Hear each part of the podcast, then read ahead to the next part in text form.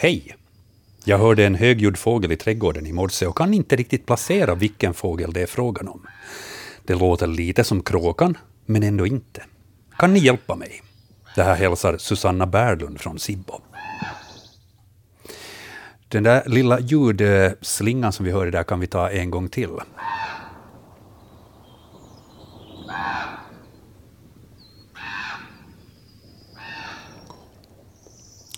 Jörgen och Hans, vad skulle ni säga? Vad rör det sig om för fågel?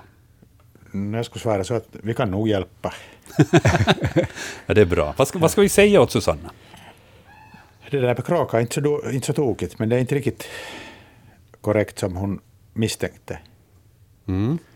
Utan det är korpar som pratar med varandra. Eller kanske det var bara en korp i själva verket, men de har, det är typiskt nu för tillfället när äh, korpkullarna stryker omkring så hörs det just ett sånt här läte där de vistas, så de kan vistas längre tider på samma ställe om det finns lämpligt med mat och de får vara i fred. Korp, entydigt. Hörde vi någonting annat där i bakgrunden då?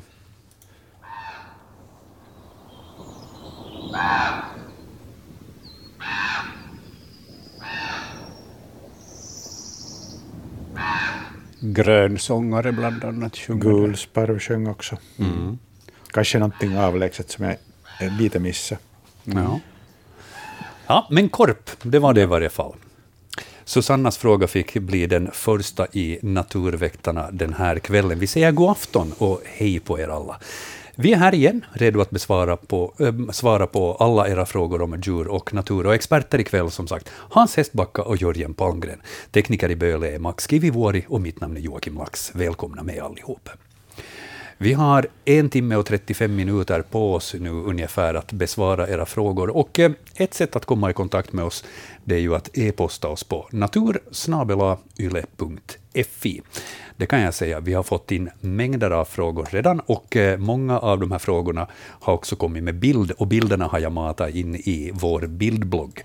Bildbloggen hittar ni på svenska.yle.fi natur och där hittar ni då Naturväktarnas bildblogg 25 6. Eh, och vi har ja, ett tjugotal bilder. Eh, och så har det ju kommit in många andra e-postar också, med ljudfrågor eller utan bild, så vi har en hel del på det viset att besvara redan. Eh, men vi har också naturligtvis plats för att ta emot samtal. 0611 12 13 är telefonnumret då. Vi ska ta samtal här småningom, men först så tänkte jag ändå att vi ska dyka ner i e-posten lite och titta på, på de frågorna som vi har fått in. Men kanske vi ändå skulle inleda med en fråga från, från förra veckan, eh, då det var tal om en, en gråstork som Tage hörde sig för angående.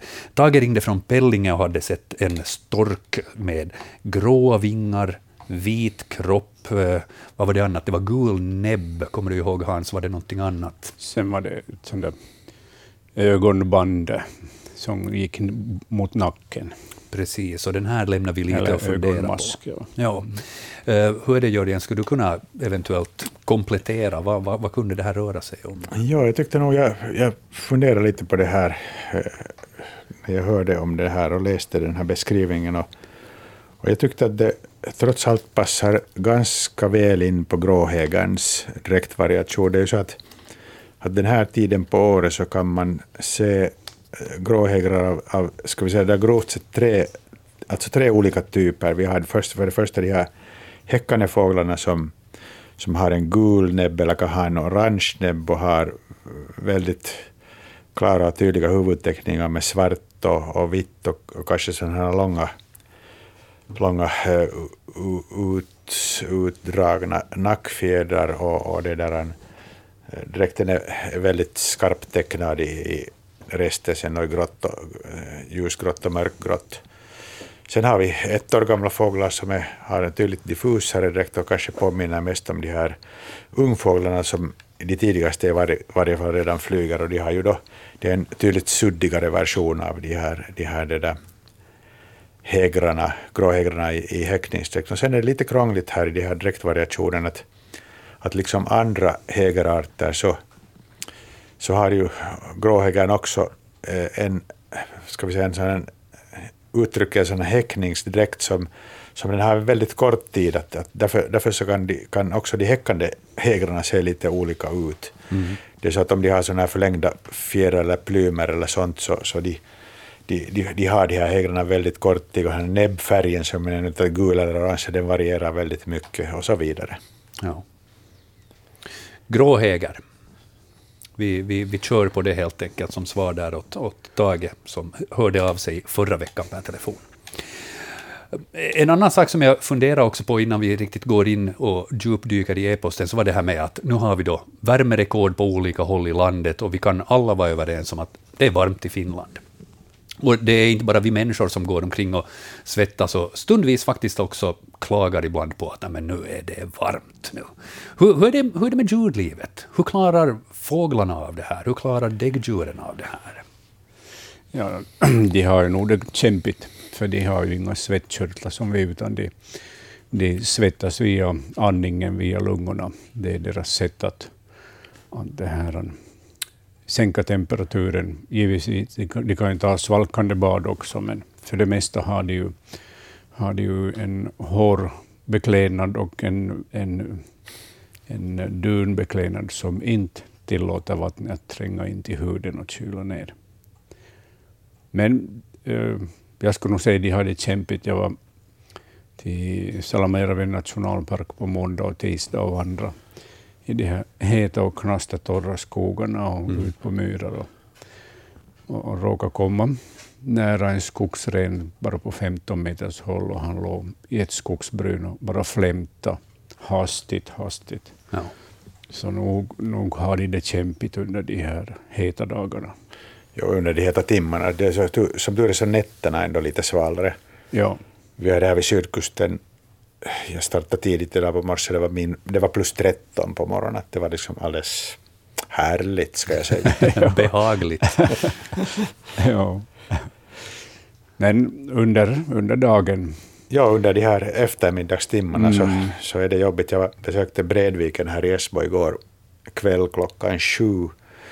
Och där är ett eh, tjugotal gråhägrar som, som vilar där på, på stranden. Och, och, en del, de, och de, de, de vilar på ett avvikande sätt när det är så här varmt. Att en del ligger på marken, alltså liksom, det, det ser lite tokigt ut, men de ligger så där som, som gäss och svanen, de ligger och vilar på marken. Alltså fötterna helt ihopdragna och, och halsen är inte, inte på något sätt rakt upp, eller, utan den är så där lite slattrigt längs med marken och det ser, det ser nog ut att de inte har det lätt. Andra sen igen så, så ligger på samma sätt som eh, unga hägrar på boet, att de, har, de li, ligger på, på den här knäleden. Ja. Och, men då, de, majoriteten alldeles normalt att inte ser det ut att vara någon större fara med dem, men, men, men nu är de ju väldigt passiva när det är varmt. ja. så har de näbben upp och Jo, det är sant. Jo. häschar. Jo. Men kanske de vågar vara lite sådär passiva, även fåglarna, att de kanske inte är så rädda för olika däggdjur och sånt, för däggdjuren ligger också och flämtar någonstans. Nå, jo, å andra sidan där är hela tiden någon, ändå ett vakande öga, i, Ja. i, i, i, i stora mängder av fåglar. Så att det, där. Nu hur är det med fiskarna då? De ligger ju de ligger i blöt hela tiden. Ja, no, I havet så kan ju de här kallvattensarterna som, som sik och, och, och strömming de kan söka sig ner på djupare vatten, så de hittar alltid en lämplig temperatur. Men, men ser man på insjövatten och framförallt åar och älvar, så i åarna och älvarna så blir ju allt vatten mycket varmt och, och laxfiskar, ädelfiskar, så de tar nog stryk av sån här värme. De mår dåligt för de ska ha kallt och syrerikt vatten. Kräftorna börjar ändra färg till rött. ja.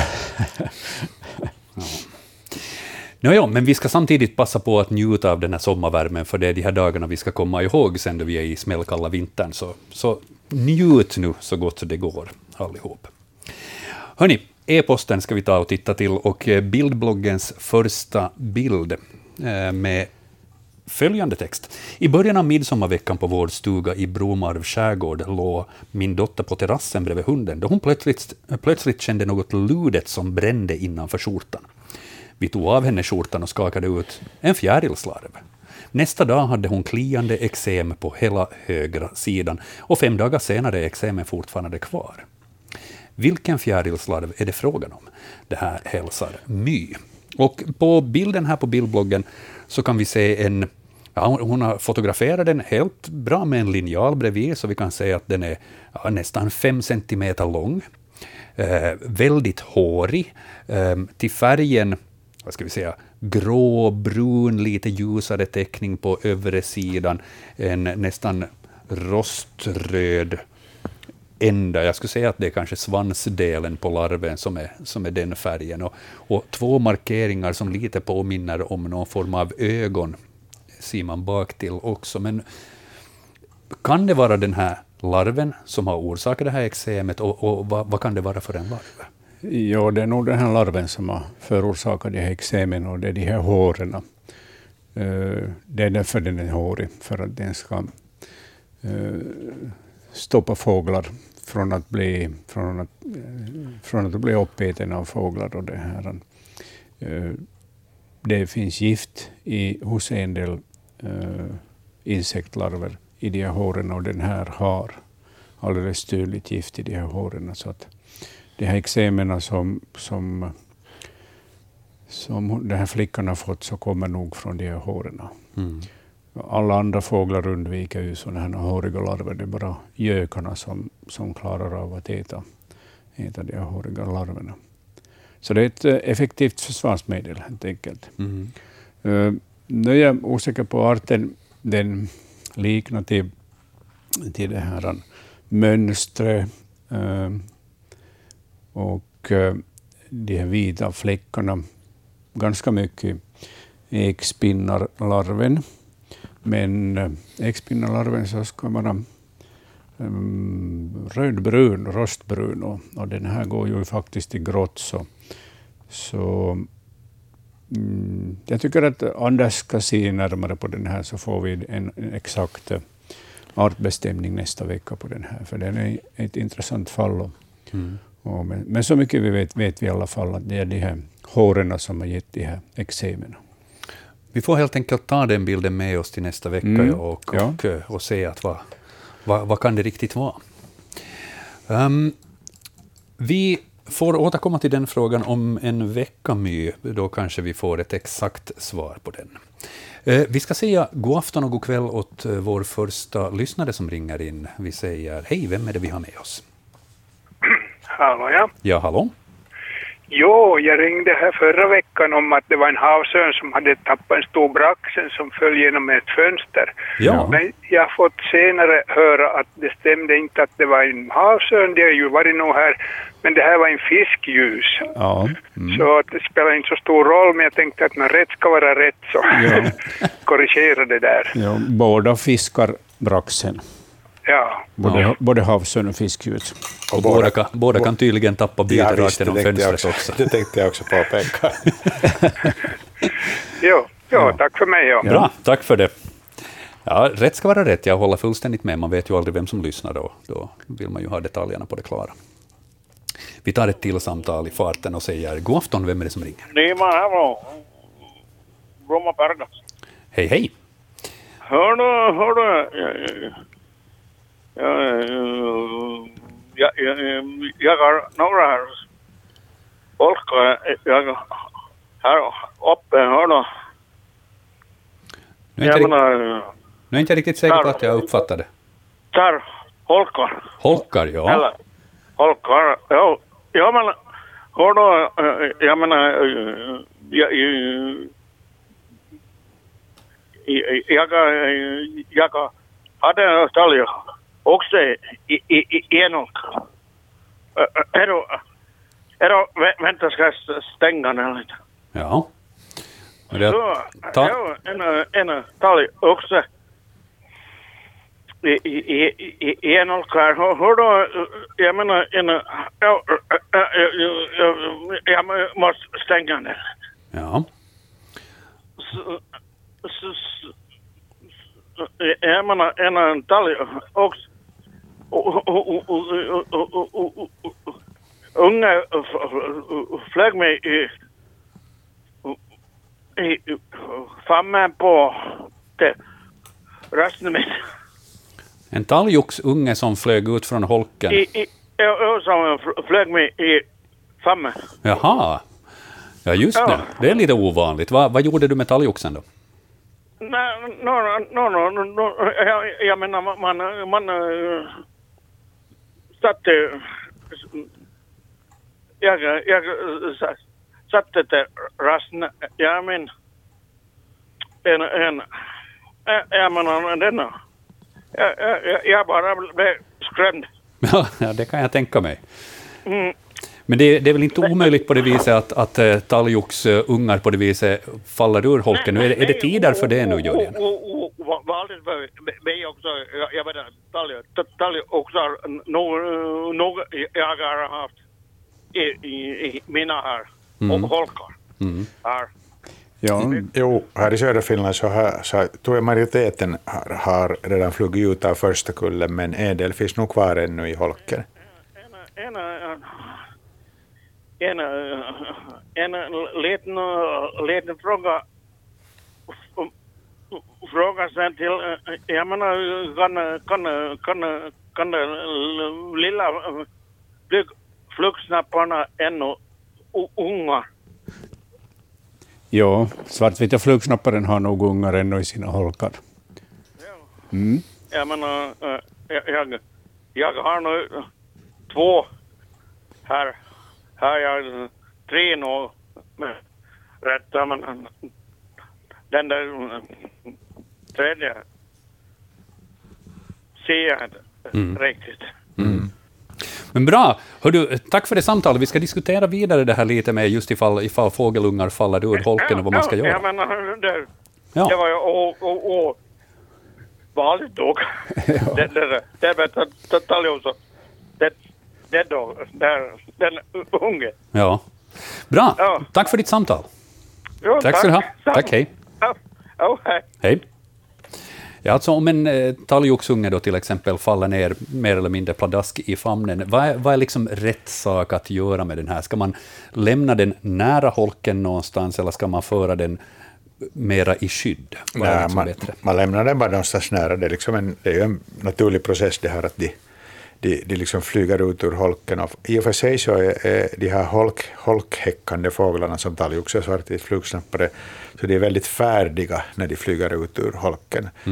Så de kan, de kan liksom med, med en gång liksom flyga 10-20 meter och landa ganska så precis där de, eller inte vet jag nu hur de har planerat, men i varje fall liksom alldeles vettigt på en gren och, Ja. och blir sen där och tigga. Det, det är normala, normala företeelser. Och, och just talgoxungarna, talgoxkullarna, så vä- väldigt fort drar de vidare från, från holken. Att de blir inte liksom att, att hänga där. Men sen om man jämför med, med markhäckande fåglar, så de, de i praktiken så, så det där lämnar boer medan de, medan de inte ännu har fått ordentlig flygförmåga. Men de faller ju inte vanligtvis då i famnen. Och det är ju naturligtvis en miss av talgoxen att den, den kom i famnen, men det, där, det är nu... Om man är så där ung så måste man förlåta det. Ja, vi, vi, vi, vi sätter det på det kontot. Så är det. Vi ska titta vidare i e-posten och eh, bildbloggen, för vi har en hel del frå- frågor där också att eh, gå igenom den här kvällen. Eh, Följande bild så har vi fått från Klara, 11 år, i Pargas. Och jag tycker hon har fångat ett väldigt intressant fenomen på bild här. Så här står det. Hej, i midsommarnatten såg vi en padda som betedde sig intressant. Den pöste upp sig och ställde sig på tå med raka ben. Vi undrar om den inte ville bli uppäten eller om den försvarade sitt revir eller något liknande. Det här hälsar alltså Klara, 11 år, från Pargas. Och bilden som vi har fått in så visar helt klart och, eh, eh, och tydligt ja, en padda eh, på ett sätt som man sällan ser dem. För den, den står med samtliga fyra ben väldigt raka och mycket riktigt, den står mer eller mindre på tå och den har nog blåst upp sig så mycket som den bara kan. Ja, den, den meddelar att eh, jag är stor och farlig, rör inte mig. Det är ett försvarsmedel från, från paddans sida. Och den kan imponera på vissa fiender på det här sättet, men, men annars så är ju bästa, bästa det här försvaret de här giftkörtlarna som de har på, på huden, som, som gör att de allra flesta eh, låter paddan vara i fred. Mm.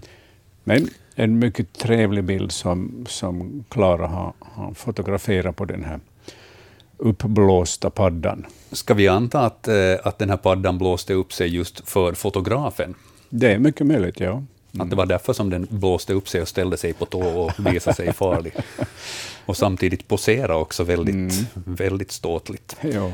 De brukar ju nog, om de känner sig hotade på grund av människors närhet, så brukar de sakta mak dra sig lite undan.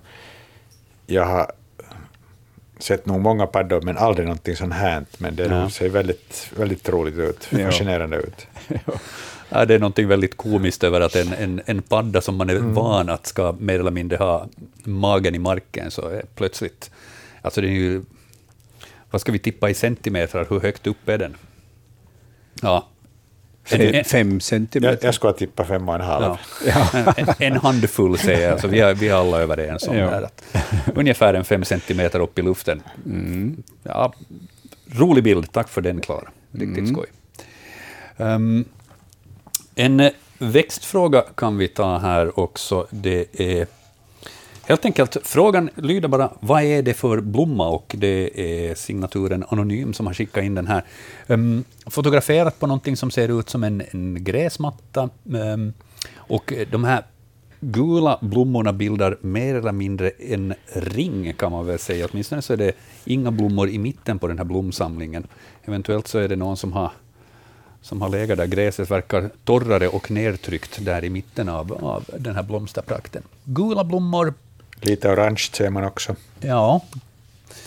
Um, vad hittar vi andra för sådär kännetecken? Eller ska vi helt enkelt gå in på frågan, vad, vad är det för växt? Har du Jörgen klart? Jo, den liknar sig själv.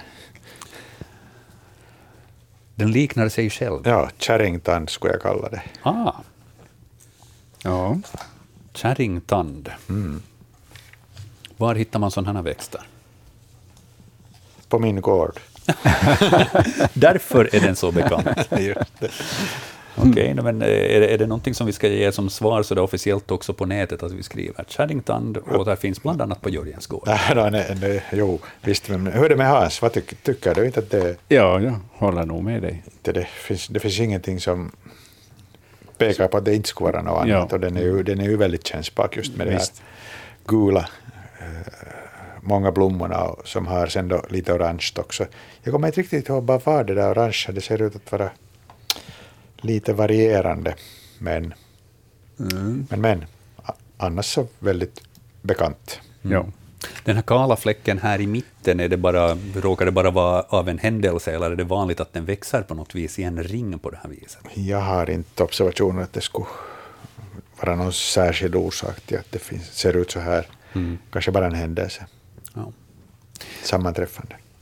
Kärringtand skriver vi in och uppdaterar det också på vår bildblogg så att signaturen anonym kan gå och läsa det efteråt också ifall man bommar det här i sändning.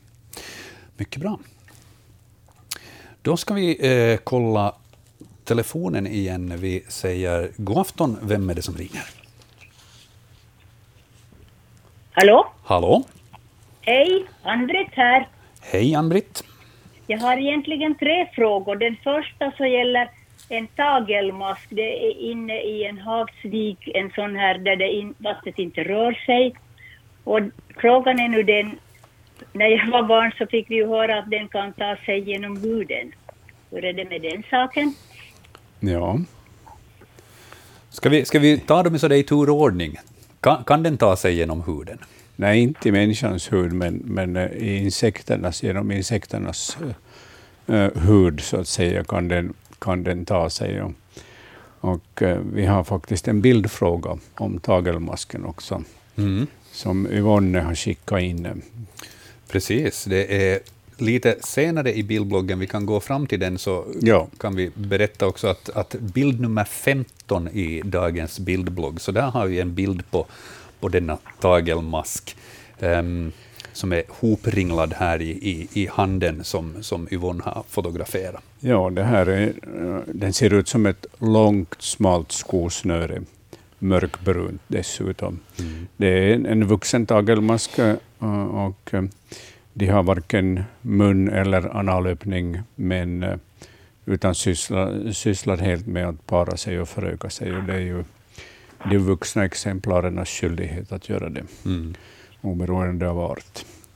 Och, och, eh, honan hon är otroligt fruktsam. Hon kan eh, lägga upp till fyra miljoner ägg i, i det här, beroende på arten, men de som lever i vatten i grunda stra- längs med stränder på grunt vatten. Och, och de här kläcks sedan och, och de är mycket små, de här larverna som kläcks och, och, och blir, antingen blir de uppätna av en vattenlevande insekt eller och kommer in i, i, i, tarmsystemet och, och, och då fäller de ut sin, sin sabel med vassa knivar och så skär de sig genom tarmen och ut i kroppen och där kapslar de in sig. Eh, om de kommer då in i en, en till exempel mygglarv eller sånt. Men, eh, huvud, det är en, en mellanvärld, men, men huvudvärlden så är, är, det här en, en dykare, Mm. dykarskalbagge, antingen vuxen individ eller sen en, en larv. Och också, den kan bli uppäten eller sen kan den skära sig in i, i det här värddjuret. Så den är otroligt tuff den här, den här Ja, no, det, här kan man, det är nog inte så där riktigt lämpligt att bada då i det vattnet. Nej, men det anfaller inte människor. Vi är inga... Ja, men det är det, no, ja, om inte de anfaller, men, men eh, det känns fall. Ja, det, ja, på det sättet kan det vara eh, eh, otrevligt om man inte gillar dem, men det är rent De är inte fysiologiskt. farliga. Ja. Det är inte farliga för människor, för att Nå, bra. så de kör Min in. andra fråga så är rördrommen, är det för sent nu på, på försommaren att, att man kan höra den, eller när är det liksom den bästa tiden att få höra den? Var, varifrån ringer du? Jag ringer från Pedersören. Just det. det där. Nu har vi sydkusten så har de nu för det mesta redan tystnat, men jag vet inte hur det där högre upp i landet.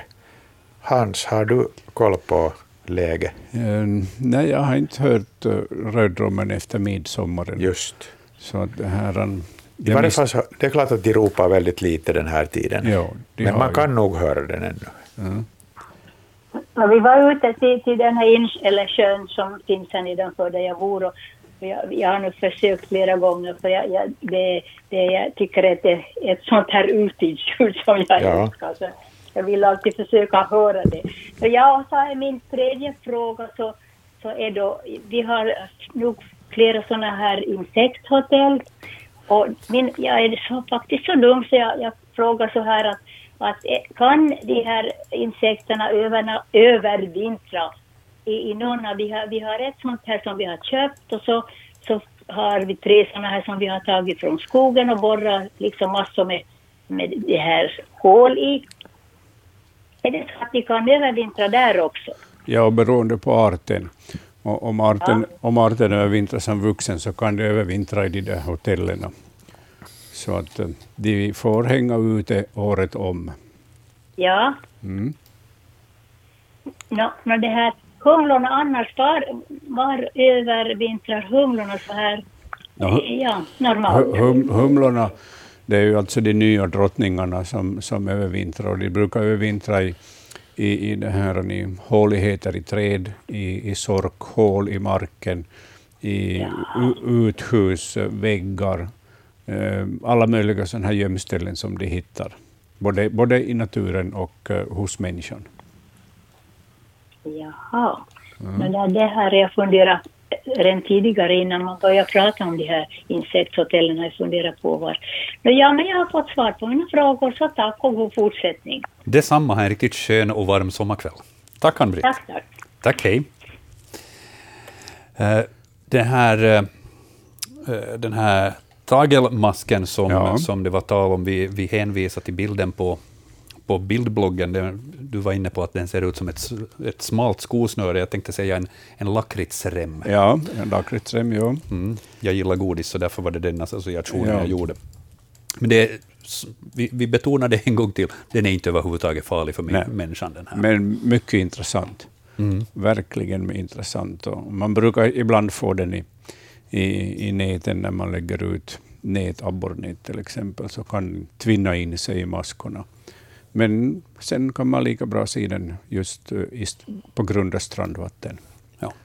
Och jag måste nog säga att naturen har nog utrustat de här larverna med otroliga inbrottsverktyg när de bryter sig in i, i, i sina mellanvärldar och världar för att leva där. Verkligen.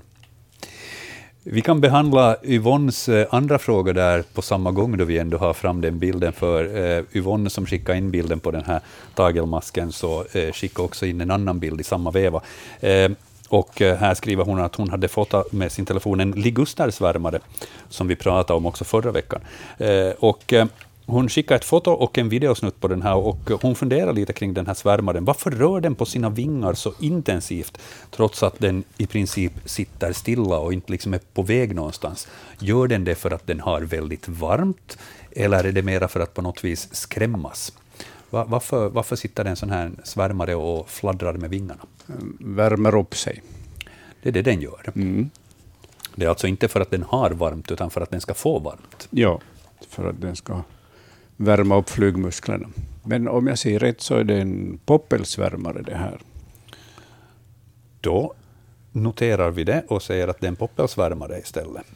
Vad är det som får dig att eh, komma till den slutsatsen? Är det alltså färgteckningen på ryggen? Färgteckningen på kroppen den går i grått.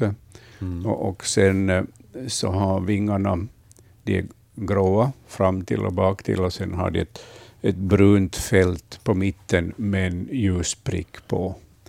Och, eh, så det är poppelsvärmare. Ja. Då har vi svar där åt Yvonne. Vi ska titta vidare. Vi går tillbaka i bildbloggen och tittar lite mer i den ordningen som de har kommit. Eh, nämligen efter den här blomfrågan som vi diskuterar så har vi en bild på en spindel som jag tänkte vi kan lite fundera kring. Um, det är ska vi se så att vi får det här rätt. Det är Vivi Ikaris som har skickat in den bilden och skriver Vad är det här för en jättespindel? Jag visste inte att vi har så stora spindlar i Finland. Den satt vid strandkanten. Benen var långa som tändstickor och den var helsvart och luden. Vi såg den inte vara i vattnet, men är det en vattenspindel eller är det här en, en så kallad landkrabba? Eh, det här är alltså Vivi Ikaris som skickar in den här. Va, vad ska vi säga om den här spindeln? Eh, första tanken som slår en så är ju att det, eftersom hon säger att den är så stor, så är den här kärrspindeln. Ja, men kärrspindeln ska ha de här ljusa, ljusa banden på, på sidorna och det syns inga sådana. Så att en kärrspindel är det inte, men storleken skulle passa på den. Mm. Men eh, jag kan tyvärr inte den här arten. Inte, inte jag heller. Då går, då går vi helt enkelt vidare från den frågan och tar med den till till exempel nästa vecka då Anders är med, så kan han ja. titta på den lite närmare och se ifall han kan artbestämma den. Men praktfullt, praktfullt ja. exemplar är det ju. Ja, verkligen. Speciellt om det är stora bra tändstickor som hon jämför med. Men vi får väl anta att det var helt vanliga tändstickor Ja. Vi har en bild på en krabba som nästa som vi har fått in på e-posten natursnabelayle.fi. Eh, det är Mattias som har skickat in den här bilden och skriver att eh, Hej naturväktarna! Dottern hittade en krabba på vår stuga utanför, ja, jag och uttalande av ortsnamn, Kittuis, Hortskär i alla fall. Är det en slamkrabba? Är det till nytta eller är de till skada i vår havsmiljö, undrar Mattias också. Och eh, på bilden så är det mycket riktigt en krabba. Stor är den inte. Den är ungefär bred som ett eh, finger, så om man tittar på, på bakkroppen, för att den ryms bra i handflatan och, och som sagt täcker ungefär en fingerbredd på bilden. Um, färgen brun, spräcklig, både ljus och, och, och mörkbrun. Ehm, uh, Slabbkrabba föreslås det, men vad, vad ska vi säga, vad är det här? Jörgen eller Hans, vem vill ta den? Ja, jag skulle nästan tro att det är en slamkrabba det här. Och ifall det är den så är det en, en nordamerikansk art som har kommit till, till Östersjön med barlastvatten från, med eh, lastfartyg. Det här är den enda främmande arten som har kommit till, till Östersjön just med, med sån här barlastvatten i, i, lastfartyg. Mm. Uh, än så länge så, så har man inte observerar, desto mer skada. De kan täppa till eh, kylsystem, alltså vattenintag till, till kylsystem i, vid, i havet. Eh, delvis konkurrerar de förstås som föda med, med inhemska arter, men dessutom så passar de som föda för fiskar och andra. Så att, eh, man ser inte så hemskt allvarligt på den här, men den är ju ganska ny, våra vatten. Jag tror att 2009 så observerades de första exemplaren. Mm. Så den är ny på arenan. I, i hurdana mängder talar vi? Alltså är, är, det, är den väldigt utbredd eller är den väldigt lokalt liksom förankrad på något sätt? Ja, i, i, i Finska viken, längs finska kusten, så, så finns inte, det, det finns förstås en hel del, men inte så stora mängder som i södra Östersjön. Mm. Där finns det stora mängder av det. Så att eh, skadlig, ja, är väl mm. ungefär svaret. Ja, det är förstås alltid när det är frågan om främmande arter så, så är det ju skadliga på något sätt för ekosystemet, mm. eftersom de kommer in i ekosystemet och uh, ställer till med ett och annat. Både konkurrens och, uh, och sen i fråga om föda. Så att, den här kanske hör till de ofarligaste. Ja. När det gäller det. Tiden, tiden visar. Ja, alltså den är så pass ny ännu hos oss, så vi kan inte säga så mycket om den. Men, mm.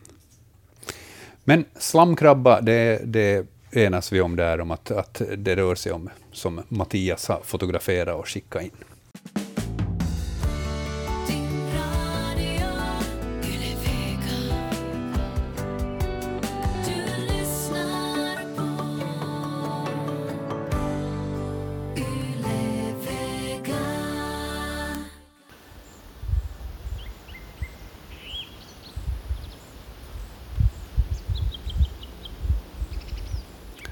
Vi bor i Degerby i Ingo. Nektargal har vi nere vid Koksbybäcken på cirka 500 till 1000 meters avstånd, dock inte så att vi hör den. Denna fågel hördes hemma på gården. Först tänkte vi nektargal. Men det är något som inte stämmer. Lite som en blandning mellan nektargal och taltrast. Vad är det? Otroligt varierande sång. Beklagar att den hörs lite svagt. Den var inte helt nära. Det här hälsar Johan. Vad är det vi hörde där på den här bandupptagningen? Ska vi ta den en gång till? Gärna tack.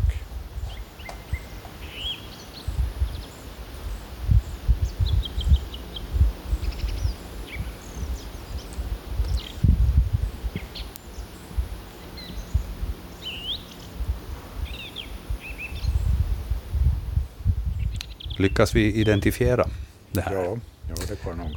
Vad säger du Jörgen? Det, det är en taltrast.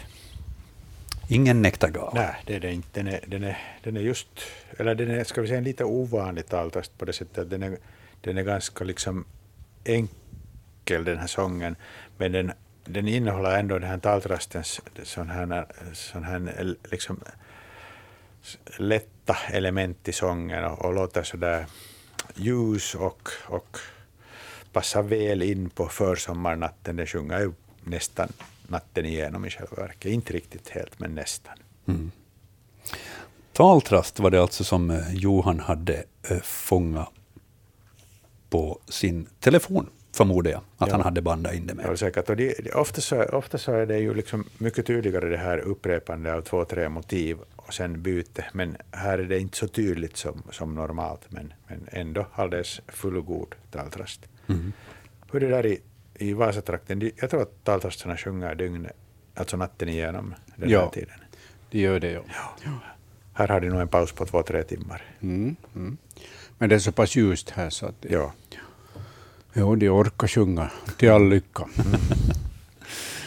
Hörni, eh, en annan ljudfråga som eh, vi har tagit upp här nu eh, ett par veckor, så tänkte jag att vi ska snabbt återkomma till också, för um, det var det här fågelletet som Simon uh, hade bandat för ett par veckor sedan och eh, uh, skickade in och jämförde det med en tecknad figur i tv-serien Simpsons, uh, där den här tecknade figuren låter ungefär ha ha då han skrattar. Och det här ljudet så upplevde han att eh, man också hörde i, i skogarna eh, runt omkring där han eh, bor, den här Simon. Och, eh, han, han skickade in det här ljudet och vi har lyssnat på det ett par gånger. Vi lyssnar på det en gång till så ska vi se ifall vi är överens nu om vad det här rör sig om.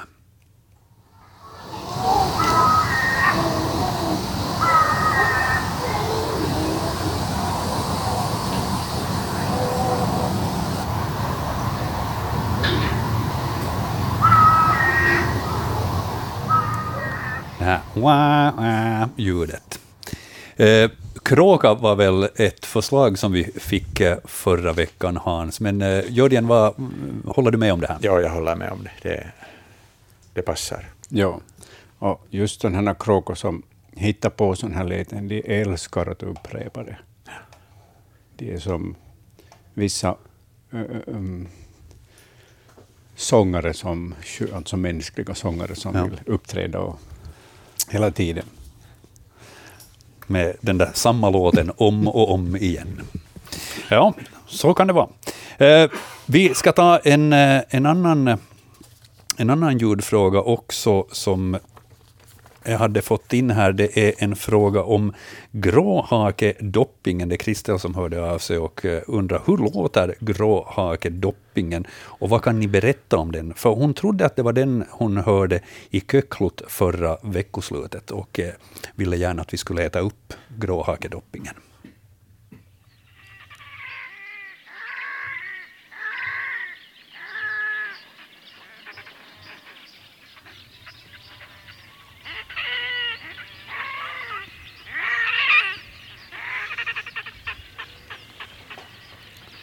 Den, den låter ju inte riktigt glad.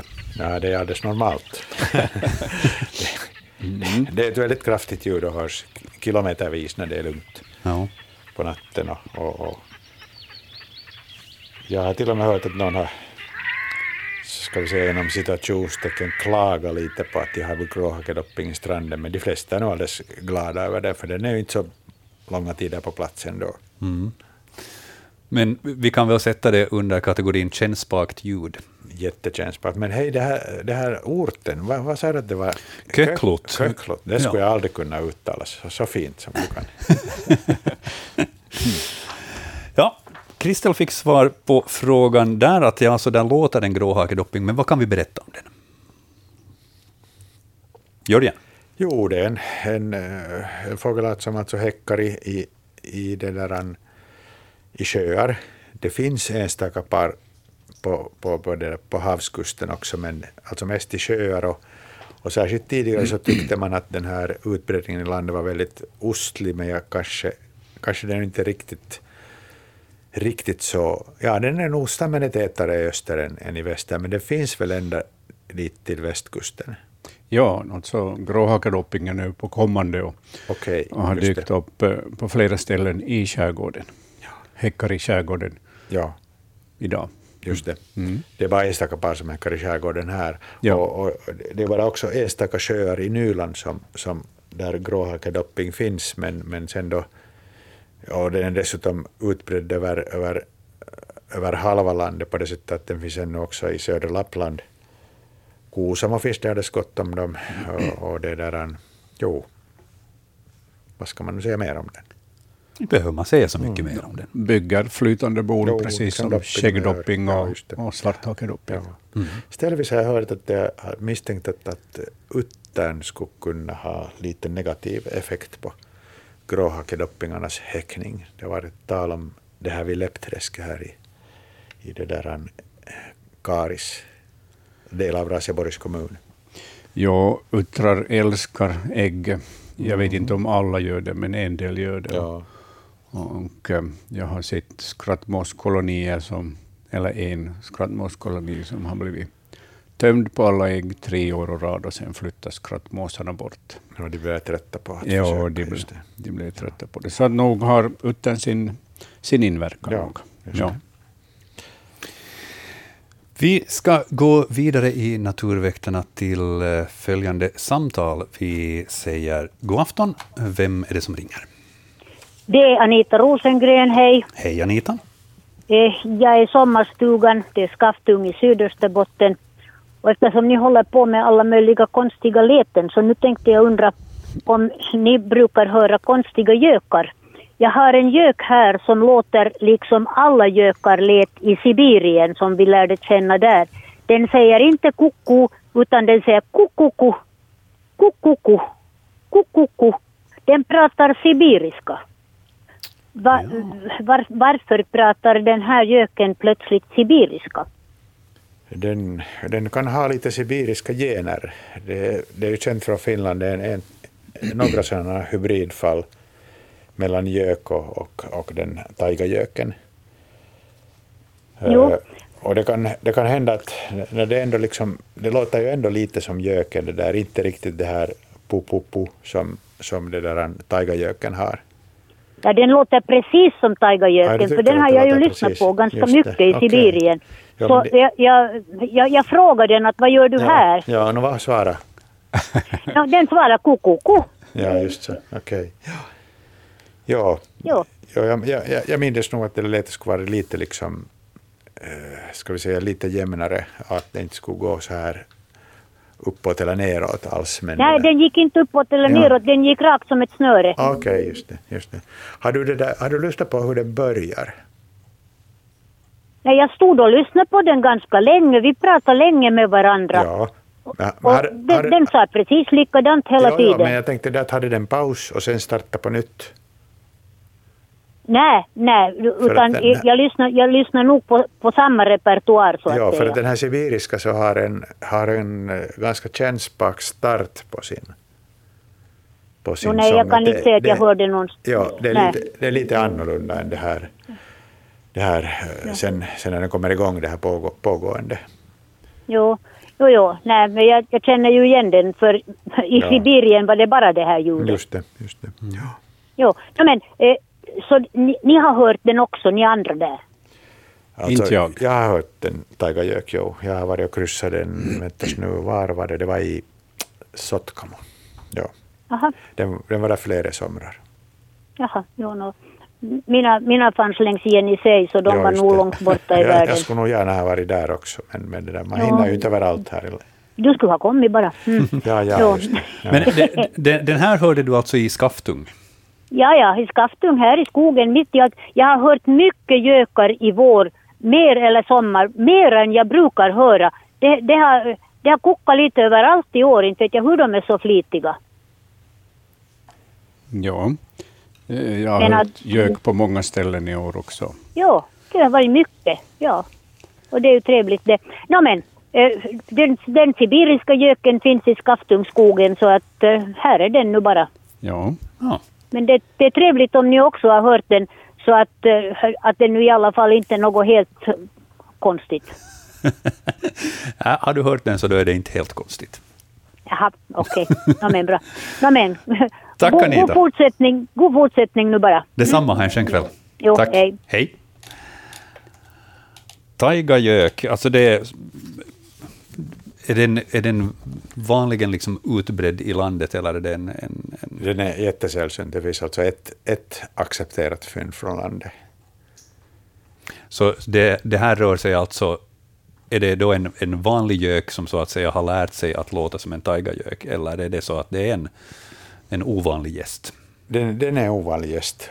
Och det finns alltså flera, flera hybridindivider från Finland än det finns sådana som är tolkade är ren taigagök. Mm.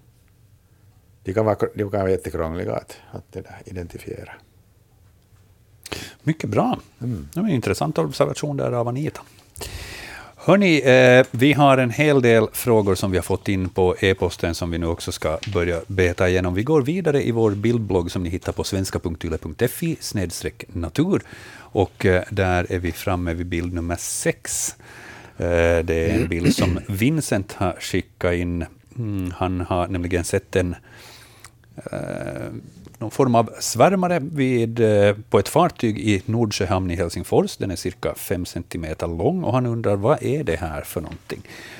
På vingarna röda, ljusröda markeringar på vad ska vi säga, bakre vingparet. På kroppen kan vi se tre stycken ljusblåa ränder. I övrigt så är den både ljusbrun och vit i sin teckning och så har den också svarta ränder både på, på kroppen och en del svarta inslag också på bakre vingparet. Um, vad är det här för en svärmare? Det här är en brunsprötad skymningssvärmare. Och, och en av de vackra och stora svärmare som vi har. Och eh, den här besöker gärna blommande syrener till exempel. Vad heter den på finska?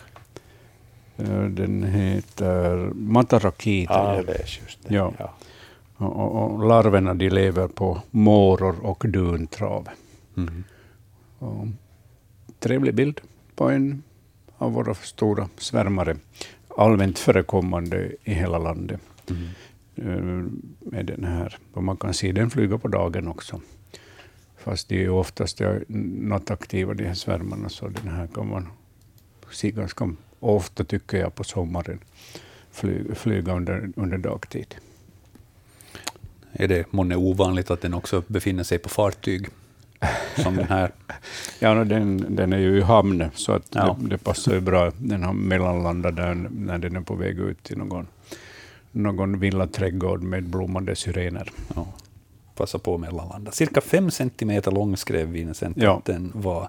Så rätt stor, rätt imponerande till sin storlek. Ja, visst, ja. ja och det är ju ibland den här som brukar få folk att tro att det är eh, kolibri som de ser. Den står ju som andasvärmare på vibrerande vingar framför blommorna och suger i sig nektar. Mm. Och då liknar det ju faktiskt en liten kolibri. Ja.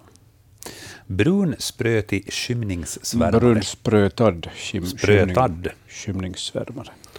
Ska se till att vi får det där rätt också det är i ett ganska långt artnamn det där. Ja. ja. Lite, no, ja, det, det var det. Det var det. Vissa ska vara så märkvärdiga. Ja, eh, vi ska ta och uppdatera bildbloggen med de rätta svaren som vi kommer fram till här under sändningen också, så att man kan gå in efteråt och titta på de här bilderna och också läsa eh, kortfattat där vad vi har kommit fram till. Men det sker här efter sändningen. Vi kan ta och titta på en eh, larv här samtidigt också medan vi ändå är i bildbloggen och, och, och tittar omkring. Eh, där är det Gunvor som har skickat eh, följande. Um, Hej, jag undrar över den här larven som är cirka två centimeter lång. De här larverna har under ett dygn praktiskt taget ätit upp alla blad och också bär på en massa kvistar på krusbärsbusken. Min fråga är ifall det här är en larv som specialiserat sig på just krusbär. Det här är alltså Gunvor från Pörtö. Ehm, smakar den på andra blad också, den här, eller har den specialiserat sig på krusbär? Den är specialiserad på krusbär, men kan gå på vinbär också. Mm. Den här ser ut som en ljusgrön miniatyrknackorm full med svarta prickar. Ja. Mycket välstoppad. Det här är en, en eh, krusbärsstekellarve, alltså larv av krusbärsstekel. Och, och det är en art som uh, kan förekomma i stort antal, alltså larverna på, på krusbärsbuskar och kan äta dem mer eller mindre kalla. Så den räknas som en skadegörare nog på, på krusbärsbuskar. Den, här. Eh, den är snabb i generationsväxlingen. Det tar två till tre veckor för en ny generation att utvecklas. Så att, så att den kan nog ställa till med en hel del. Mm. Det, betyder, det betyder säkert att krusbärsskörden för de buskar där den äter bladen så uteblir. Ja, torkar, bären torkar bort. Visst, eller, ja. Eller, jo, jo. Ja kartorna torkar bort. Ja. Återhämta sig en krusbärsbuske sen till nästa år? Um, ja. Vanligtvis så brukar det nog vara Vanligtvis så har de ju reservknoppar ja. som de sen mm. använder. Uh, häggar till exempel som blir kalätna av, av häggspinnmalen, så den kan ju grönska sen, senare på sommaren och, och samla energi för följande år. Mm. Men var det förra veckan som vi talade om de här björkarna som har en tendens att alltså dö ut och de blir mm. drabbade av, av de här var det björkspinnalarverna? Ja, och det, det var så pass stora angrepp så att, mm. i skärgården i Kvarken, så de klarar sig inte. Men, men i det här fallet så bör krusbärsbusken återhämta sig nog till nästa år. Krusbärsstekellarv. Ja den här lilla gröna krabaten som Gunvor hade fotograferat och skickat in.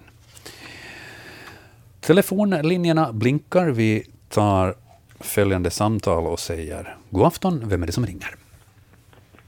Jo, god afton. Jag heter Gun-Britt och ringer från Lappo Ja, i Ålands östra skärgård. Och jag undrar, vad finns det för vilda djur som kan ta en katt av daga? Ja, vet du det... Jag tänkte säga att det, det kan finnas ganska många misstänker jag som, som, som Jo. kan ta katter. Nu men- hör jag dig så dåligt. Kan jag skruva på radion månne? Eh, Jag kan försöka eh, eventuellt höja volymen lite i, i telefonlinjen, så tror jag att det blir bättre. För om du skruvar på radion så kommer det att bli ett enda eko av det. Rundgång, ja. Ja. Eh, Men det finns säkert ganska många djur som kan ta en katt Jag av hör dig dagen. jättedåligt. Jaha, eh, ett ögonblick så ska vi se om vi får det där justerat. Um, vad, tänker du mera specifikt, vad är det för ett område alltså? Och, och tänker du landbaserat eller kan det vara någonting som Nej, det flyger? är i skärgården för min systersons katt låg död här i tisdags morse. Och jag trodde på örn, men då skulle den säkert ha varit borta. Mordhund så säger de att tar inte katt här. Nej. Och sen så ringde jag till min son och berättade och då säger han korp. För, det, för att syrran släppte ut sin katt då klockan sju. Och så ser hon, för han har lucka i fönstret så han kan gå in och ut för han är van så i sitt förra hem. Och så, ser, så ringer hon klockan sju och så säger de opereraren, kom hit, Grolle har blivit antastad utan någonting. För då såg hon hår vid trappan. Och, och sen då så tog jag på mig stövlarna ifall att vi skulle söka honom. Och när jag, för vi bor ju nära varann. Och när jag kommer ut så står hon och jag skriker hysteriskt att Grolle, Grolle. Jag tänkte att varför ropar hon så där hysteriskt när, om vi ska locka på Grolle. Ja. Och när jag kommer dit och så ligger han död. Mm, och sen så springer jag hem efter en låda och lägger honom i och så säger hon, så säger hon att de har ätit på honom också. Och sen, för hon sa det att det är hår överallt. Och sen skulle jag gå ner och vattna blommor och då var det mera hår. Och, och jag fick det inte att stämma. Och sen så gick jag hem hit och så tänkte jag en tanke att finns det lodjur här? Och sen kom det en bild fram som var i en Ålandstidning för flera år sedan. I Kumlinge hade en, eh, ett lodjur tagit en katt och, och den katten som var på bilden låg precis likadant som Grolle låg. Mm. Men Jo. nu, så, sen ringde hon till sin svägerska, före detta svägerska som bor i Sverige. Och hon har menat kanske att han redan var död. För han låg ju på trappan då när jag gick hem. Att Ja. någon hade... Så vad tror ni? Nå, lodjur så tar ju allmänt katter. Rävhandlar. Förlåt? Lodjur kan ta katter mycket lätt. Jo, för, för jag ringde ju sen till... Och jag var och pratade med tre personer. Och de har varken sett eller hört. För att eh, mannen jag ringde först och så sa precis att, att plocka upp hårstråna. För det gjorde jag då för skrollans skull, alltså syrrans katt. Där vid trappan. Och sen då just innan han låg så var det massor med hårstrå. Ja, alltså. Eller hår då. Eh, Ett slagsmål, en strid, måste det ha varit. Eh, En havsörn skulle ha burit iväg med katten. Jo, det var det jag tyckte. Och Jo. Att då skulle vi aldrig få se Grolle mer. Nej. Och sen säger de att, eh, lo, nej men lodjur, mårdhundarna är asätare, att de äter sig själv, själva. För grannen här hade skjutit en mårdhund och när han morgon efter skulle komma och ta hand om den så var den borta. Stämmer det att de äter sig själva? Ja, no, de De äter ju varandra alltså. kadaver. Ja. Ja. Ja, ja. Ja. För, för sen då så... För min syster hade ju det då att en mårdhund... Ja, kanske, för hon sa det att när hon tog hand om honom, för hon får ju hem till stan då med honom för att jordfästa honom där på landet. Mm. Och hon sa då när hon tog honom att han var ju bra mycket på äten. Eh, Det här med korp nämndes. Eh, Är det ett scenario som... som Jo, för det sa min son. Men i fjol vet jag att jag hörde korpar, men i år har jag inte sett någonting. Eller hört då, ska jag säga. skulle korpar ge sig på en katt på det här sättet? Mm, ja, ja, möjligtvis, men den skulle nog hinna undan. Ja, det verkar nog ganska osannolikt. Katten Ja, är ett tufft rovdjur. Jo, jo, för min son sa också då att skulle det ha varit en mårdhund så skulle de ha tagit, för det var massor med vildkattor här och, och då när jag var här ute på lapp och så, så, så matade ju några, ett par stycken. Mm. Och sen var det någon som sa att, skulle, ja det var grannen här nere som sa att, att skulle det ha varit en, en mårdhund som har flugit på katten så skulle nog katten kunna försvara sig. Ja, jag tror också att det, det är nog katt, liksom mårdhunden som, som blir förlo- förloraren då, men en, en livskraftig katt ha- hamnar i luven på en mårdhund. Jo, för, för Grolle han blev 13 år den 15 maj och han har varit jätte, eller han var en jättestor katt och, och, men att han har blivit svagare som min syster. Mm. Men lodjur låter ju som ganska troligt att skulle kunna vara förövaren i det här fallet, eventuellt. Ja, Ja. men, men jag, klart jag har inte, för det var grannen här nere och, och sen då så en, en, hur ska jag säga, en, ja en, en karl som bor här. Och, och för han sa också då att samla ihop håren. Mm. För jag, det gjorde jag och tänkte att nu ska jag sätta dem i en papperspåse, frysa ner och ta dem till stan sen då när, jag far hem till stan. Eller jag är född och uppvuxen här på Lappo nog men Ja. för Men- han sa också då att plocka upp håren för att jag tyckte att det var så mycket hår. Mm. Att det kan ju inte vara Grollis hår nå- någonting. Men för att han låg ju på trappan då när jag gick hem från min syster. Och, och, och för att hon sa hon att han att han låg och sov säkert. Men då sa hennes för detta svägerska i Sverige att kanske att han redan var död eller halvdöd för det sa min son också. Att var han halvdöd eller död så kanske en mordhund åt på honom, jag vet inte. Ja.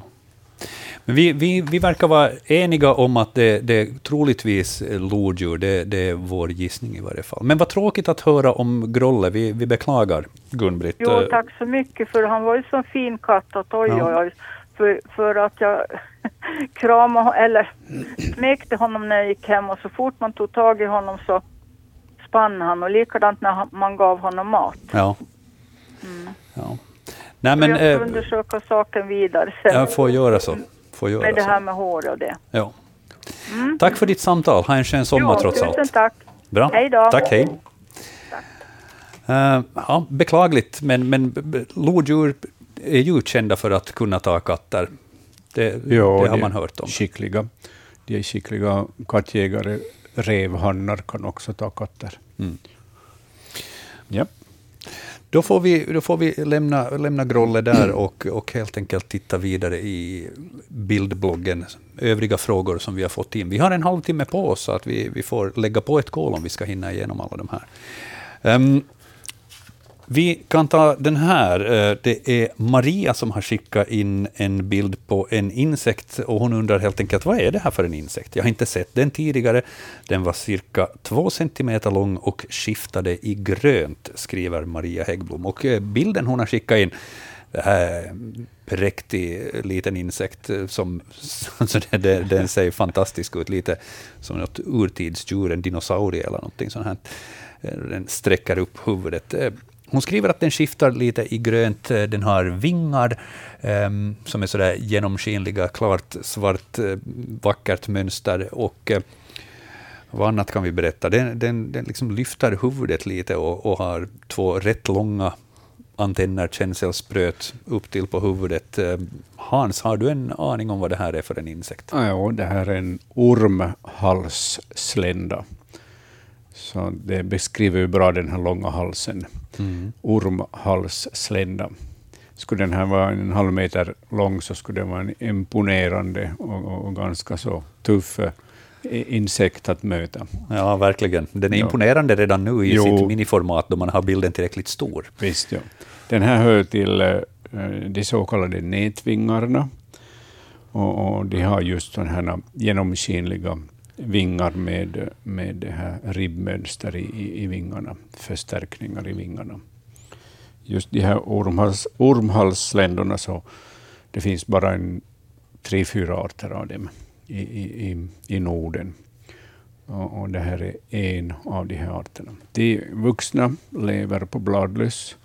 Och om jag ser rätt så är det här en hona också. Hon har ett, ett långt äggläggningsrör som sticker ut.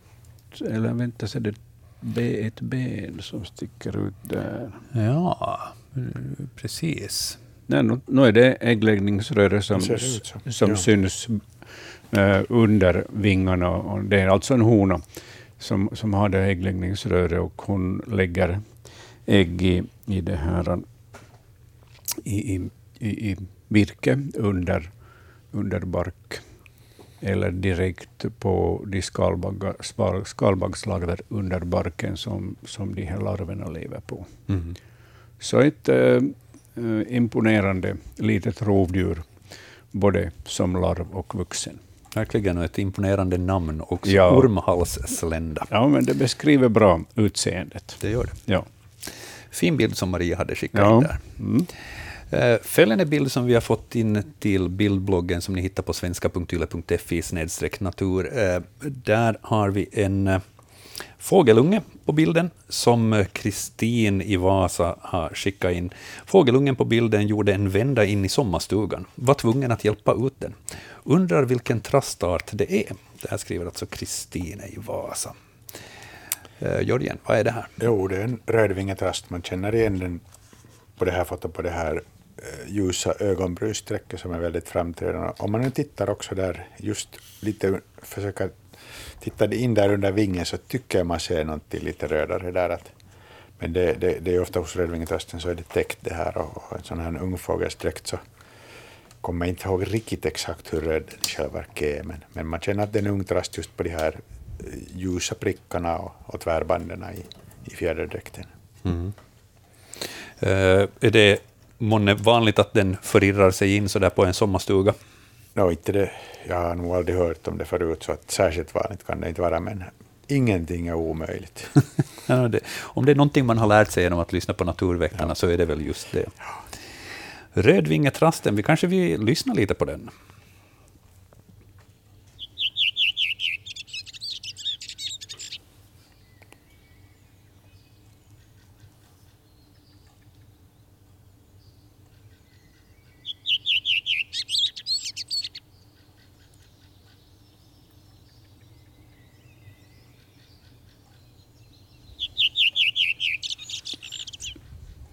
Och lite humlor där i bakgrunden också.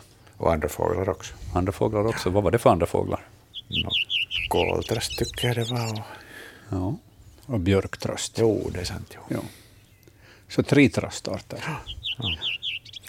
Rödvingetrast var det alltså som Kristin hade fått in i sommarstugan tillfälligt.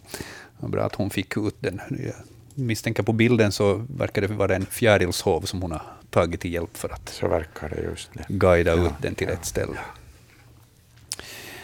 Eh, vi tar ännu en fråga från bildbloggen då vi ändå är på gång. Det är ganska mycket svärmare som dyker upp eh, här.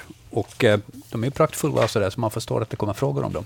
Vad är det här för en fjäril eller svärmare? Den är grå och svartvit till färgen. Um, den sågs vid tiotiden på kvällen då den sökte sig till flera nattvioler vid skogsbrynet. Ehm, lång snabel, 5-6 centimeter i storlek eh, och eh, eh, de har aldrig sett en sån här dylik tidigare. Det här är från Korpo i Åboländska skärgården. Det är Henrik som har skickat in den här bilden. Den är lite suddig, just bilden på, på den här svärmaren, men, men jo, grå och svartvit. Den har klara vita och svarta ränder på bakkroppen och sen upp till på kroppen så har den också svarta teckningar i det här gråa. Och vingarna fladdrar febrilt på den här bilden, för de är alldeles suddiga. Vad, vad säger vi? Vad är det här för någonting? det här är en tallsvärmare som besöker den blommande nattviolen. Och nattviolen har ju en underbar doft på kvällarna och nätterna, så jag förstår att tallsvärmaren har, har lockats till den här nattviolen för att suga nektar. Mm. Jag kan nästan känna doften av den här nattviolen från den här bilden. Det är synd att inte vi kan bjuda på dofter här Ja. i Ylevega. Det, skulle vara, Ja. det, det tar vi nästa århundrade eller någonting sånt. Mm. Men som sagt en tallsvärmare som just är gråfärgad till grunden och sen med svarta teckningar på eh, bakkroppen och, eh, och huvudet, eller framkroppen. Mm. Eh, Henrik skriver här att de inte har sett den här tidigare i, där i Korpo, åboländska skärgården. Eh, Är det ovanligt eller Nej. är det bara så att de inte har råkat se den? De har bara, inte bara råkat se den, den är ju allmänt förekommande i, i Finland. Är det inte vår vanligaste svärmare? Ja. Tallsvärmare skriver vi där och uppdaterar bildbloggen småningom med det också. Eh, Småningom ska vi ta ett till samtal. Vi tar en, en till bild här från bildbloggen. Eh, det är signaturen Loka som hör av sig och eh, har skickat in en bild och eh, skriver helt enkelt vilken flockblommig variant är det här? Den är drygt en meter hög och på bilden så har vi blomma och blad. Vad rör det sig om för en flockblommig växt? Det här? Hans eller Jörgen? Vem vill ta den? Jörgen? Uh jag kommer inte på det här. Inte. Mm. Men Hans vet, jag vet att han vet.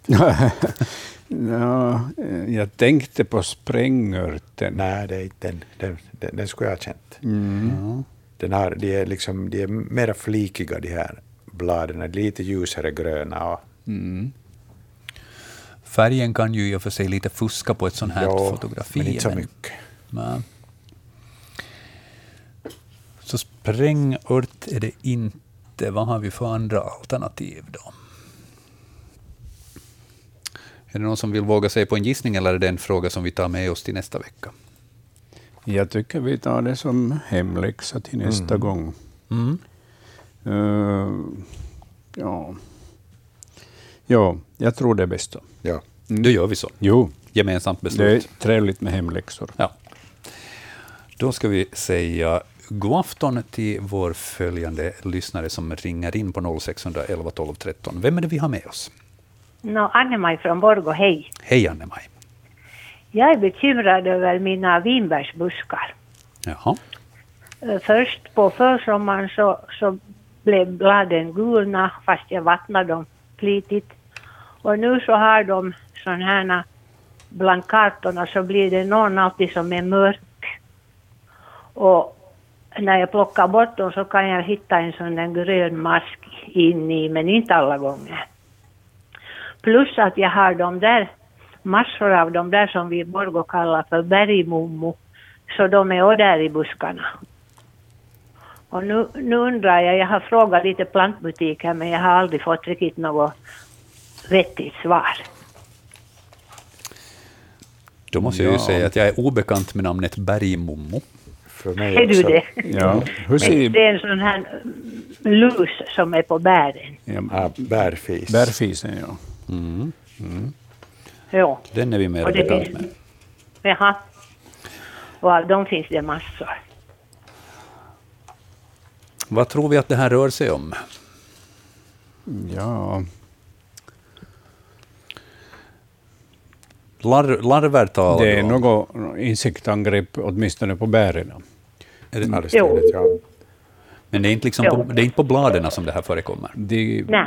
de, de bruna ju tidigare. Eller blev gula Jo. tidigare. Gula, ja. ja. Har de, har, de fått sin, har de fått sin grönska nu sen ändå? Jo, jo de, har, de är nog nu grönare egentligen. Ja, det. plockade bort de där gula bladen. Ah, det. Men så kom de här då istället. Mm, mm. Och de, Och- går de här larverna enbart på bären? Jo, Ja och jag plockar varje dag när jag har eh, tre buskar så har jag en handfull med sådana här bär som, som, som inte ska se ut på det där viset. Det finns ju förstås en, en liten möjlighet att det skulle kunna vara den här krusbärsstegen, eftersom den kan gå på vinbärsbuskan. Men, eh, men de äter ju bladen i första hand, men att eh, det är ju ingenting som hindrar att larverna ska kunna äta, äta bären, men inte bara bären. Så Mm. jag, jag tror, det kan hända att det är en stekelart som, som eh, lever på, på bär just. Det finns ju Ja. otroligt mycket stekelarter, men Jaha. jag kan inte säga exakt vad, vad det är. Nej, jag har köpt här medel som, som butiken sa att det är miljövänligt och det har jag sprutat. Men inte skulle jag nu säga att det hade nog varit så Ja. inverkan. Ja. Nej. Men Det, det kan hända att det här också blir lite hemläxa eventuellt till nästa vecka. Vi får fundera lite på det där och gnugga geniknölarna Mm, och, och ifall du då, eh, Anne-Maj, kan följa med läget helt enkelt, jo, så får vi kanske skäl att återkomma till det här nästa vecka. okej, För det här, det här, det här blev knepigt. Ja. just det. Bra. Tack för, tack för ditt Jo. samtal. Jo, tack, Bra. tack. Tack, hej. Hej. Ja, allt kan vi inte veta, så är det bara. Men vi kan ta reda på. Jo. Vi ska gå över till två stycken svanrelaterade frågor som vi har fått in här. Ehm, den första så kom i form av ett videoklipp, och ur det här videoklippet så har jag saxat ut fyra stycken bilder som jag har satt bredvid varandra på, på bildbloggen, så att man lite ska få ett hum om vad det rör sig om.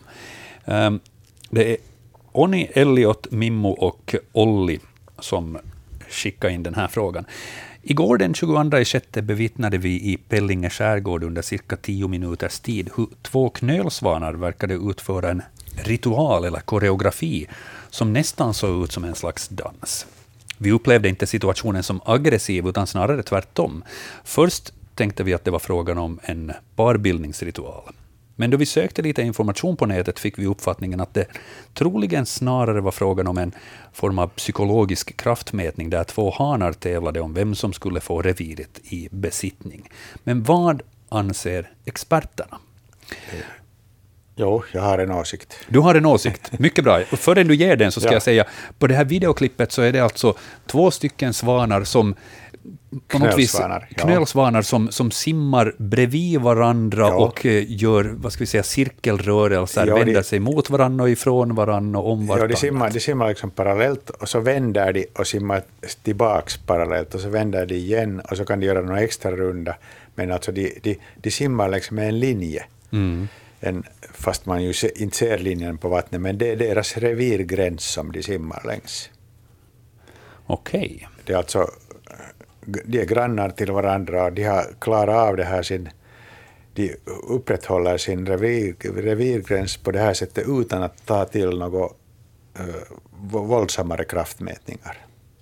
Man ser det här i skärgården, no, inte vissa, me- mellan vissa par funkar det på det här viset, men inte mellan alla par. Mm. Jo, vissa hannar kan ju slåss otroligt Jo, och, och jo det, också det. Till och med döda varandra. Jo, eller- det kan hända. Men det här är, det här är, det här är fredligt och vackert. Jo, det ser helt okej ja, ut. det är helt okej. Och det, det pågår inte nödvändigtvis så hemskt långa tider, flera minuter nog, men, men sen så kommer de av sig och fortsätter sitt, sitt normala liv på sitt håll. Men det är liksom någon form av show of force. No, det kan man säga. Ja. Och jag är inte heller riktigt säker på att, att ju- just som jag sa, att, alla, alla hanar som, som lever i ett parförhållande klarar av det här på det här viset. Att, att till exempel det, det par som jag har där på mitt sommarviste, så, så där, är, där är två hanar som, som, som gör så här, men, men jag, jag har inte liksom upplevt att, att, sen den, att de grannarna längre borta skulle ha klarat av det på det här viset. Men, men det där det är den, ska vi säga, den skönaste formen av knölsvanarnas revirhävdande, det här. Väldigt vacker dans är det, som väldigt de gjorde på. Det är väldigt fint, ja. Men då hade vi svar där åt Olli, Mimmo, Elliot och Oni Ilander som hade skickat in det här videoklippet.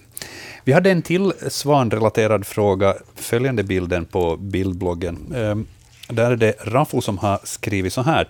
Hur vanligt är det med så många svanar på samma plats? Fredag den 19 sjätte var det 28 stycken på samma ställe och följande lördag den 20 sjätte var det hela 34 stycken på en gång. Platsen är Vässölandet i Borgåskären. Och hur vanligt är det eh, med så här många på ett och samma ställe? Är det fjolårets ungar som ännu inte bildat par som rör sig här? Vad Det- ska vi ge för svar? Ja, alltså det är ju knölsvanar hela bunten. Och, och där är säkert fjolårsungar, men där är också äldre svanar som, som inte har lyckats bilda par eller, eller som har misslyckats i häckningen. Och, och det där, man ser sådana, just sådana flockar här och var i skärgården. Jag var själv och taxerade Tobiskrisslor för ett par dagar sedan och såg en flock på 30 knölsvanar. Och det är typiskt att de, de samlas på, på ställen där de, där de så att säga inte hamnar i strid med de häckande paren. Mm.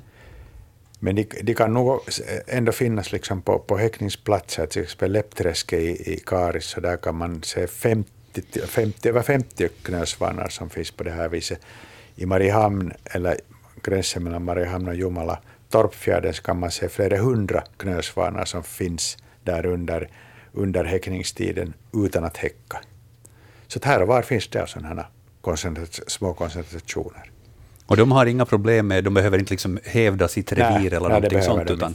De, de lever fredligt där. Ja, vi har nog samma samlingar av knölsvanar i skärgården som i, i södra Finland och, och på Åland. Ja. Och, och det här är ju då flockar med, med icke-häckande svanar som kommer att börja rugga i, i juli månad. Då. Jo, eller i själva det kan vara att de, att de håller en på med ruggning. Det brukar vara så för många fågelarter att, att de som icke häckar så de, de, det där byter fjädrar tidigare än de häckande fåglarna. Till och med.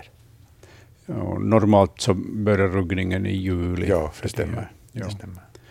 Men i- i alla fall, det är inte något ovanligt i, i, i, i våra skärgårdar längre med, med sådana här svansamlingar. Men imponerande syn, Ja. kan vi konstatera. Mm.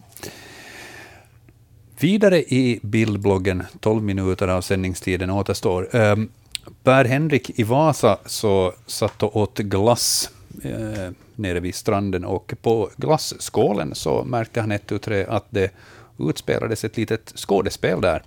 Två stycken insekter som sitter fast i varandra med bakkroppen, den ena med ryggen neråt och den andra med ryggen uppåt. Och eh, de här insekterna har, vad ska vi säga, svart skal där, eller vid vingarna och i övrigt så är de rostbruna, nästan röda, nästan orangea till och med i sin färg. Um, vad, vad, vad ska vi, hur ska vi beskriva de här insekterna? Vad är det för insekter och vad är det de gör? Ja, no, de håller på med ett eh, härligt sommarsex de här på, på det här, eh, den här skålkanten. Och det är en art av eh, flugbaggar. Exakt vilken art det är så, så kan jag inte säga, men flugbaggar som, som parar sig för att föra släktet vidare. Hamnen, hannen har hamnat på rygg då han har trillat av honan. Men annars så fungerar parningen alldeles bra vad jag kan se. Det kan vara lite svårt om man balanserar på kanten av en glasskål. Ja, visst. Mm. Man får välja sina platser. Ja. Flugbaggar. Flugbaggar. Ja. Ja. Det finns ett antal arter, men, men exakt vilken art så kan jag inte säga. Men. Eh, Sen har vi följande fråga också som jag tänkte vi tar här från bildbloggen också. Det är Nicolina som har skrivit vid vår strand har det uppstått stora gropar i havsbotten. Över en halv meter i diameter och minst 20 centimeter djupa, så där på mitten. Många. Och det är sandbotten. Eh, kan det vara svanar som det finns många av här? Eller är det någon fisk som har skapat de här groparna? Ehm, hon har skickat in också en bild här på en sån här grop, mycket riktigt på sandbotten, och eh, där är det liksom en... Det är inte så branta kanter på den där sandgropen, och inte det är ju riktigt heller... Ja, vad stod det? 20 centimeter djup. Mm. Helt klart och tydligt en, en grop, halv meter i diameter. Va, va, vem skapar sådana här gropar i sandbotten? Är det, är det en svan? Jag skulle säga att det är inte svan. Mm. Eh, Skulle du säga vad det är? Nej. Nej. Men inte svan. Nej. Nej. enligt min uppfattning så gör det inte sådana här gropar. Inte. Nej. Ja, men svanar står ju ofta, eller ligger ofta och trampar eh, vatten när de gräver upp bottnen för att få Mm. loss de här vattenrötterna. Ja. Ja. Och då skulle det kunna möjligtvis uppstå sådana här gropar. Det verkar, de verkar lite för stora för det. Alltså, svanarna, både arterna, knölsvan och sångsvan, så, så, så tar upp växtlighet från bottnen Ja. och, och trampar i det skedet så att, så att ungarna som, som är där omkring så kommer, kommer åt det ätbara som finns. Men att de skulle liksom gräva på det här sättet, så det har jag inte kunnat se. Mm. Och Eller- dessutom att det skulle vara många sådana här Ja, gropar liksom i närheten. Men finns det någon fisk då eller någonting annat som, som skapar sådana här gropar? Kan det vara någon form av lekgrop? Eller? Det är möjligt, ja. Mm. Men det är i så fall någonting som vi får ta som hemläxa för att uh, snoka reda på. Mm. Intressant fenomen i alla fall med så här stora och så här många Ja. Ja. gropar. Eh, De, de, de, vi kan väl anta att de alla på samma liksom, vattendjup ungefär. Det är ju ganska grunt här. Ja, ja det, det får det man ju- väl nog anta. Det Men det var alltså var det, var det på havsstranden? Havsstranden, ja, stora gropar i havsbotten. Ja, just det. Just det ja. Sandstrand Så där är alltid det att när vattenståndet varierar så det, det är ju inte så bombsäkert att de har alltid varit på så här grunt vatten. Nej. Mm. Då får vi nästan be Nicolina följa med läget lite med de här groparna och se ifall hon ett tu tre skulle möjligtvis få några fler tips om vem det är som kan ha rört sig där. Men svan, det stryker vi Jo, jag, tycker att det, jag tycker att det, det, det, liksom, de är för, det är för stora och för liksom, omfattande Mm. för att det skulle passa på någon deras svanen. Och kanske för jämna också, Eventuellt. möjligtvis. Ja. Följande bild på bildbloggen som vi går vidare med här nu så är en prästkrage tänkte jag säga, men det är ju de facto två prästkragar. Eh, det är Ragnhild Prost som har skickat in följande bild och undrar helt enkelt eh, vad har hänt med prästkragen? Det, det ser ut som att eh, det är två prästkragar som har vuxit ihop, både, både kronbladen och, och sånt här, så, så verkar liksom dela på samma yta mer eller mindre. Då det, det är liksom som den skulle ha vänt baksidan, de skulle ha vänt baksidan mot varandra och vuxit ihop. Ja, kälkarna är också ihopvuxna. Det är de, ja. De är inte bara nära varandra, utan de är nog ihopvuxna. Vad, vad är det som har hänt här? Det är helt enkelt två uh, prästkragar som har bildat siamesiska tvillingar. Som sitter fastvuxna, så att säga, med baksidan mot varandra. Mm. Ett ganska märkligt fenomen, verkligen. Och inte så vanligt kanske. Nej, Nej det är det inte. Siamesiska prästkragar skriver vi. Ja. så kan vi upp, uppdatera bildbloggen med det sen. Ja, vi har ett par bilder ännu i bildbloggen som vi hinner ta faktiskt. Eh, Vi kan ta följande.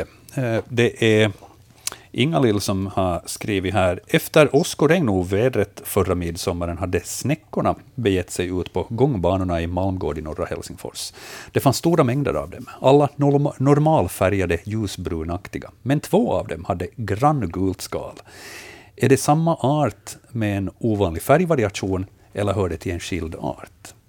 Hon har bifogat här två stycken bilder, men skärpan är, ska vi säga, den är, den är, den är lite, lite off, men man kan nog urskilja liksom färgerna i varje fall. Snäckornas skal var cirka 1,5-2 centimeter långa. Båda sorterna hade samma storlek. Eh, Och den här gula färgen på bilderna är rätt. Det är den färgen som snäckorna hade i sin verklighet. Vad, Mm. vad kan vi berätta åt Inga-Lill? Det här är en, den gula färgvarianten av, av eh, trädgårdssnäcka. Eh, Det finns ju flera olika färgvarianter och, och den här gula är en. Den bruna är ju den ganska, ja kanske den allmännas, allmännaste, men de här gula exe- exemplaren så förekommer eh, i relativt stort antal också. Så att en gul färgvariant av trädgårdssnäcka. Mm. De förekommer. Roligt att hon hade fått den på bild. Ja. Mm. Mycket riktigt. Då har vi sista bilden för bildbloggen den här veckan. Um, här är det Astrid som har skickat in en bild på några skalbaggar. Jag ska se så att jag har rätt text också till den och inte läser upp en annan. Uh, uh, uh, ett ögonblick. Det är nämligen så att eh, hon har fotograferat, som hon uttrycker det, knäppa baggar som knäppte iväg då man rörde vid dem. De var ungefär två till tre millimeter stora och den här platsen där hon har fotograferat dem så är i tvärminne. Vad kan vi berätta åt Astrid, vad är det här för, för baggar? De är svarta till färgen och så har de två stycken parallella ljusare streck som går ner längs med ryggen och ganska långa spröten också. Om baggarna var ungefär 2-3 millimeter stora så skulle jag väl nästan säga att, att de här sprötena är lika långa. Ungefär, eventuellt lite kortare. Ja. Ja, jag tycker det ser ut som randiga jordloppor, de här. Det är alltså blad, en, en art av bladbaggar som, som kallas randiga jordloppor och som, som kan förekomma i stort antal och, och eh, angripa de här korsblommiga växterna uh, ganska så effektivt när de, när de finns i, i stort antal. En liten men effektiv bladbagge. Det det att den heter jordloppa så skulle också överensstämma med det här med att den knäpper ja, iväg då man rör vid dem. Ja, men annars hör den inte till de här äkta knäpparskalbaggarna. Randiga jordloppor får vi skriva där. Eventuellt sista frågan hinner vi besvara riktigt kort här. Uh, Yvonne har skrivit Hej, igår hade vi en fågel... Nej, förlåt, Torvald Ingo har skrivit. Hej, igår hade vi en fågel som drack vatten ur vår vattenskål. Den rörde sig som en trast, stor som en koltrast, eventuellt lite rundare. Den hade rostfärgat bröst utan fläckar och idag såg jag den i en björk. Kan det vara en gråhalsad trast?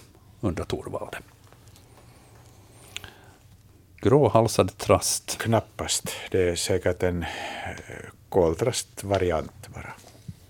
Särskilt nu när det finns unga koltrast, det finns det alla möjliga rostbruna och, och ljusbruna och mörkare bruna mm. varianter.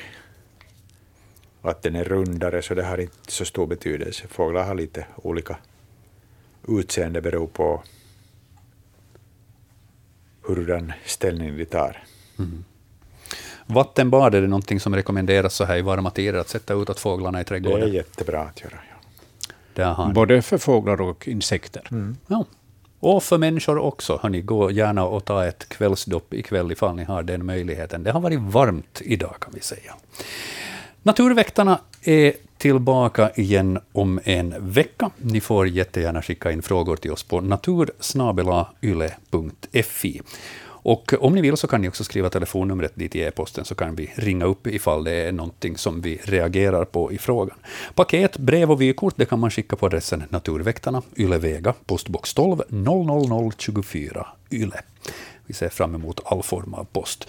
Stort tack eh, för den här kvällen, Jörgen Palmgren och Hans Hestbacka som har stått för expertisen, Max Kivivuori som har skött tekniken i Böle, och eh, stort tack också till er lyssnare som har gjort den här sändningen genom era frågor och för att ni har lyssnat. Ni ska kunna göra vad som helst den här kvällen, men ni valde att spendera den med oss och det är vi tacksamma för.